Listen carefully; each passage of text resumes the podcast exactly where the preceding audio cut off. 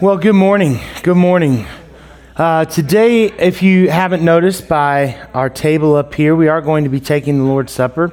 I do know that we have some visitors and some guests here this morning, and so I just wanted to make it known that if you consider yourself a Christian, uh, that's the only requirement we can we have for you to partake in the Lord's Supper with us. So you don't have to be a church member here at Crosspoint in order to um, celebrate communion. Uh, just wanted to make that kind of a out there and open so nobody was confused or thought for some reason maybe you couldn't. Okay, but uh, we're going to be talking about one of my favorite stories in all of Scripture today, and it is the story in which Jesus really introduces the idea of the Lord's Supper that we see in churches all across the world. We're going to be in Matthew chapter 26. Uh, we're going to start in verse 17, and I'm going to read all the way down to 29. So it's a little bit uh, of a passage. Uh, hang in there with me. Um, but like I said, this is one of my favorite stories in all of Scripture, and we'll talk about why in just a moment. But it says, Now on the first day of unleavened bread, the disciples came to Jesus, saying, Where will you have us prepare for you to eat the Passover? He said, Go into the city to a certain man and say to him, The teacher says, My time is at hand. I will keep the Passover at your house with my disciples. And the disciples did as Jesus had directed them, and they prepared the Passover. And when it was evening, he reclined at the table with the twelve. And as he, they were eating, he said, Truly I say to you, one of you will betray me. And they were very sorrowful, and began to say to him one after another, Is it I, Lord? He answered, He who has dipped his hand in the dish with me will betray me. The Son of Man goes as it is written of him, but woe to that man by whom the Son of Man is betrayed. It would have been better for that man if he had not been born. Judas, who would betray him, answered, Is it I, Rabbi? And he said to him, You have said so. Now, as they were eating, Jesus took the bread, and after blessing it, broke it, and gave it to the disciples, and said, Take, eat, this is my body. And he took the cup, and when he had given thanks to them, saying, Drink it, drink of it, all of you, for this is my blood of the covenant, which is poured out for many for the forgiveness of sins. I tell you that you will not drink again of this fruit of the vine until the day when I drink it new with you in my Father's kingdom. Now, as I said before I started reading that, felt like forever ago, right? This story is one of my favorites. And the reason that it's one of my favorites in all of Scripture is because the humanity of Jesus really presents itself in spite of his deity. Right? In this passage, we see that while, yes, Jesus is fully God, he is also fully man. He is the Son of God. And after his baptism, as we saw in Matthew 3 16 and 17, which states, And when Jesus was baptized, immediately he went up from the water, and behold, the heavens were opened to him. And he saw the Spirit of God descending like a dove and coming to rest on him. And behold, a voice from heaven said, This is my beloved Son, with whom I am well pleased. You see, Jesus has God's Spirit, and by all accounts, he has the authority of God as well. But in this story of the Lord's Supper, he shows his humanity.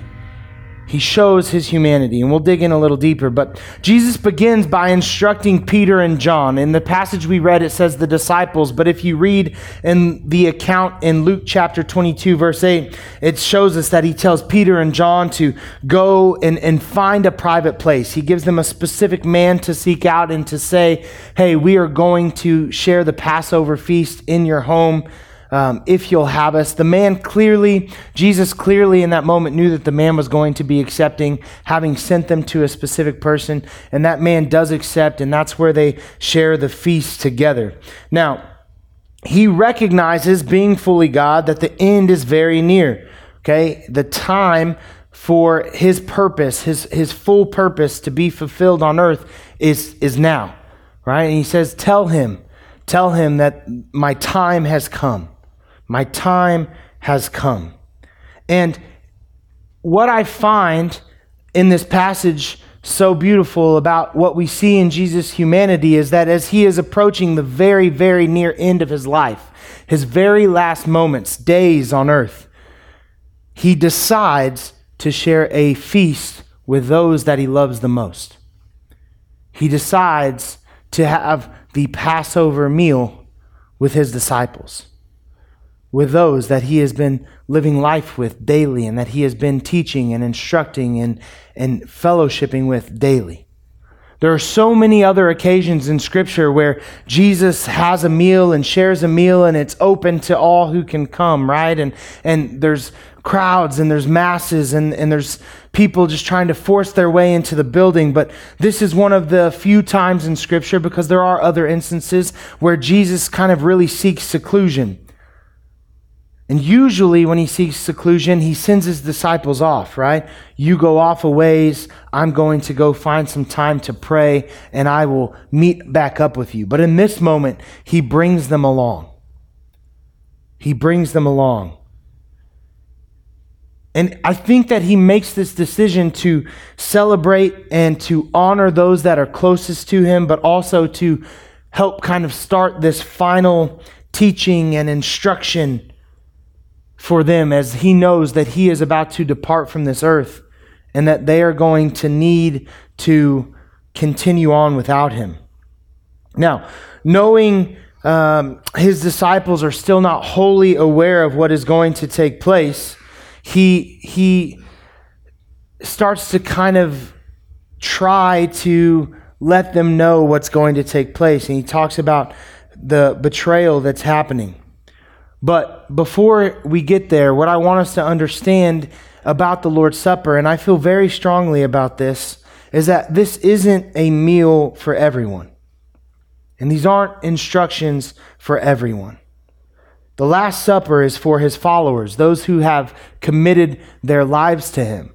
And so it is for everyone who has made that choice. It is for everyone who has made that decision, who has said that I will turn my will over for the will of the Son, and in doing so, the will of the Father. It is for everyone who has made him their personal Lord and Savior. It is for everyone who has committed to putting him first. Okay? That's specifically when we get to the part of the Lord's Supper, where he's sharing the bread and he says, Take this, it is my broken body, eat, drink this wine, it is the blood that is spilled for sins. Okay, but we see something else that happens before that. And in seeing that, we see what I think is Jesus' deity, the grace that could only come from a heavenly being. So let's look back at verses 21 through 25. It says, As they were eating, truly I say to you, one of you will betray me. Okay, so this is Jesus' words after they've already kind of shared part of the meal and, he's sitting back and other passages tell you that he becomes troubled and he just kind of can't hold it in anymore and he, he just wants to bring light to what's about to take place and he says truly one of you will betray me and they all become very sorrowful it says all of them and they began to say to him one after another is it i lord and he answered listen to this jesus answered it's the one who shared this meal with me but but more than that not just the one that shared this meal with me, the one who dipped his hand in my bowl. Now, I don't know about you, but to me, that's pretty intimate. I don't, lot of, I don't let a lot of people stick their hands in my food. Okay? I just don't. I kind of have a rule against that, in fact. Get your hand away. Okay? My wife's always like, hey, can I try some of that? And I'm like, you should have ordered it. No. Right? If you wanted it, order it next time. She's like, You're so mean. I'm like, Whatever, it's my food, right? But Jesus, in this moment, shows that he is about to be betrayed by somebody that he has a real intimate relationship with. It says, The Son of Man goes as it is written of him, right? It's already been prophesied about. We, we knew what was going to happen to Jesus. Now, they didn't maybe understand that it was specifically about Jesus, and, and his disciples didn't possibly understand exactly what the, that, that prophecy kind of meant about Jesus, but he wanted to make it clear that the Son of Man was going to be betrayed. But then he says, But woe to that man by whom the Son of Man is betrayed. It would have been better for that man if he had not been born. Judas, now listen to this, because this is one of those moments where if I'm Jesus, this really grinds my gears. Not only have you had your hand in my bowl, and I like let you do that, right? But then you have the audacity when you already have the money in your pocket. We know that from, from some of the other accounts of this passage. And Judas actually says, Is it I, Rabbi? And like if as if he didn't know that Jesus was Jesus, as if he didn't know that Jesus would be like, uh, yeah, dummy, of course it's you. Like you have the money in your pocket. You you know it's you. Now he's a lot kinder than that, but he says, Is it I, Rabbi? And Jesus said to him, You have said so. You have said so. Where do we see the deity, the gift of grace that I think only a heavenly figure could really bestow on somebody? In the delivery of this bad news, it, it's in this moment that we need to understand that when Jesus delivers this bad news, that one in their ranks, one that has shared life with them, one that has been with them on the daily, one that has, has seen the miracles of Jesus, has seen with his own eyes what Jesus is and, and, and Jesus' character and how he has literally changed lives, there's this one that will betray him. And as I told you, he's already taken the money, and sorrow starts to fill this room. And, and Judas has the audacity to say, Is it me? And Jesus is direct, like Jesus is so often in his ministry. He's not cruel. He doesn't seek to punish Judas. He just says, You said so, right? Is it I? Hey, you've already made that choice, right? You've made that decision. And we see Jesus' words in, in, in John, right? In the Gospel of John, he actually tells Judas, What you have decided to do, go and do quickly, right? Hurry up with it. Like, get on with it. You've already made your choice. You already have the money. We know what you're going to do. You're going to betray me. So off you go, right? Just go do it. Not cruel. Just, hey, go about your business. This is the decision that you've made. And in the Gospel of John, if you read that account, you see that the disciples, and John makes it really clear that the disciples didn't realize what was happening, right? Because he talks about how Judas had this bag of money, and that was kind of Judas's job in the 12 is that he looked after the funds. And so they thought it was just the funds that he would have had. And so when Jesus tells him to go and do what you would do quickly, they think he's saying, hey, go, go buy supplies, more supplies for, for the celebration of the Passover, or go give money to the poor. They thought it was one of those options. They didn't know that he was sending Jesus to, to betray or Ju- he was sending Judas to betray him, right? And, and the reason I feel like John wants to make that clear is because John and, and Peter and some others in that group, they, they were a little bit of a f- fighter, you know, they're, they're going to fight. So if they would have known, right, that Judas was on their way to do that, I really don't think Judas would have got out of that room. I just don't. I mean, we see when they come to take Jesus later, when the, the soldiers come to take Jesus, what does Peter do? Peter cuts an ear off, right? So, like, he's a fighter. He's not just going to sit back and, and let it happen. But they, they were unaware of what they thought was going to take place. Now, Jesus knew Judas, he knew him. He knew him.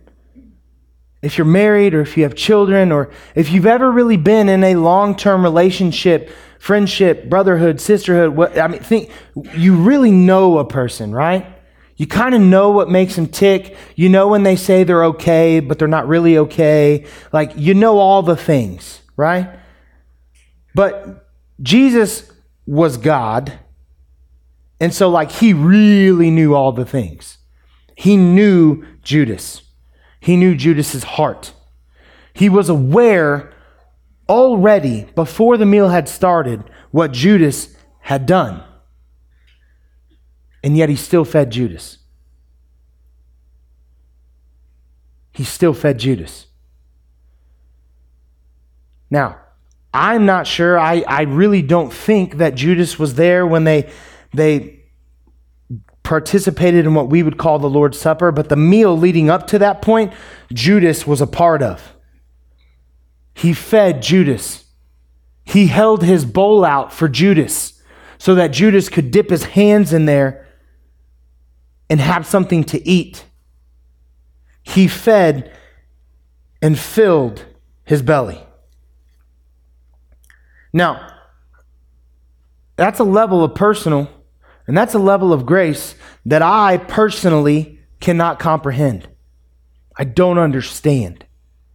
I look at Jesus and not accusingly, but I think, how could you? And if I ever get to have a conversation with Jesus, like I know I'm going to heaven, I know Jesus will be there, but I don't know if I'm ever going to get to be like, hey, Jesus, let's have a chat, right? If I ever get to have a conversation with Jesus, I want to ask him that question. How did you manage to do that?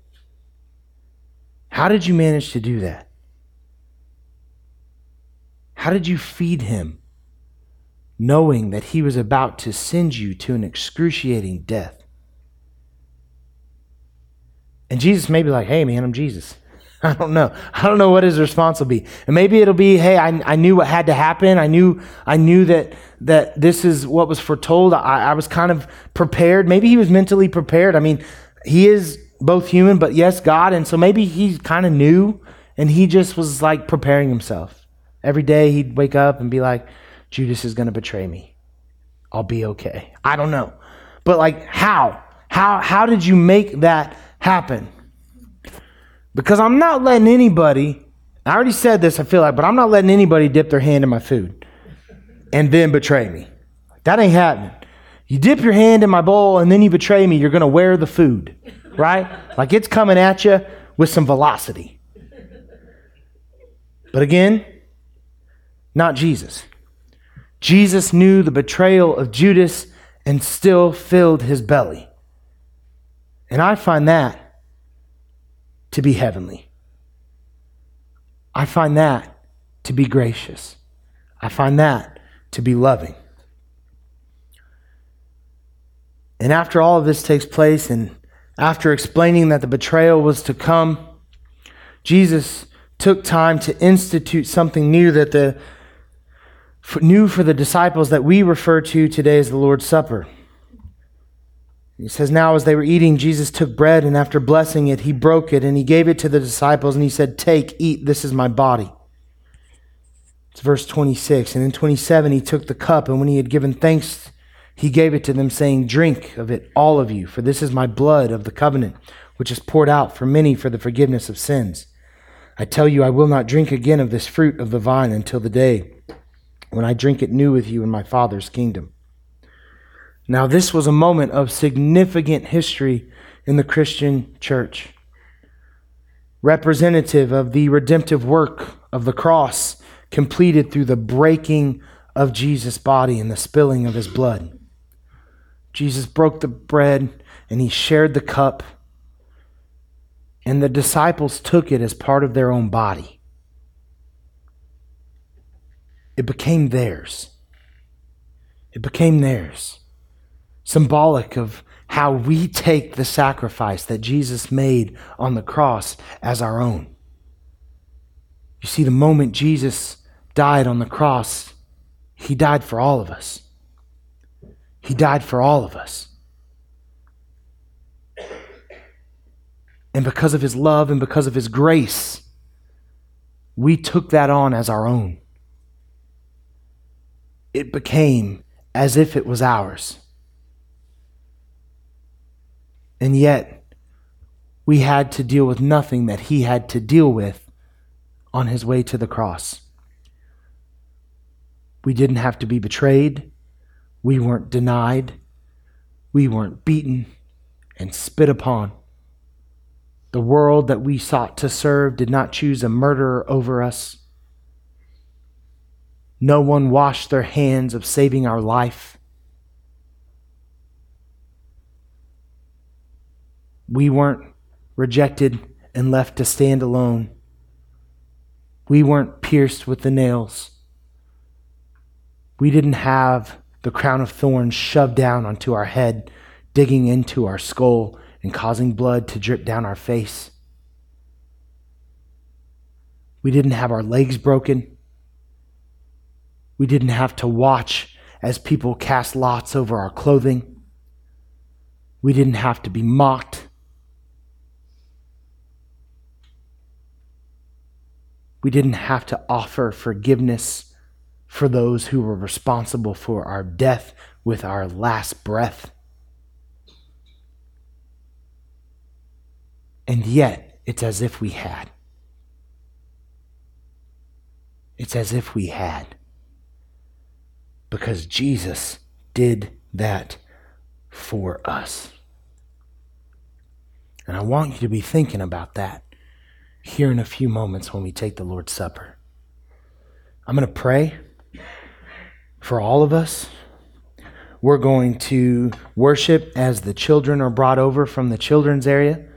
And parents, this is an opportunity for you to teach your children, to instruct your children about why it is that we participate and take the Lord's Supper. Some of your children have already made their commitment to Christ and have made him their personal Lord and Savior. And so they get to participate in this with you, some of you for the first time. And I think that's really cool.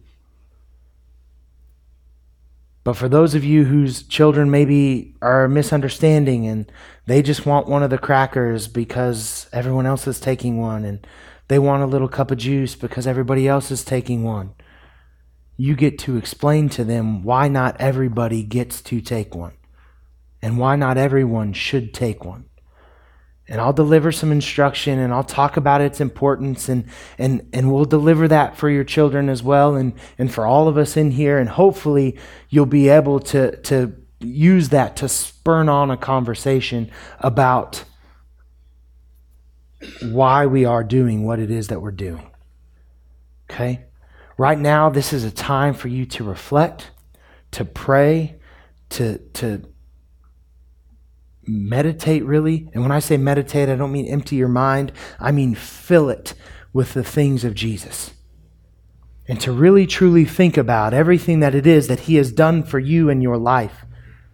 And as we take of this bread and we drink of this cup, we do so in remembrance of Him.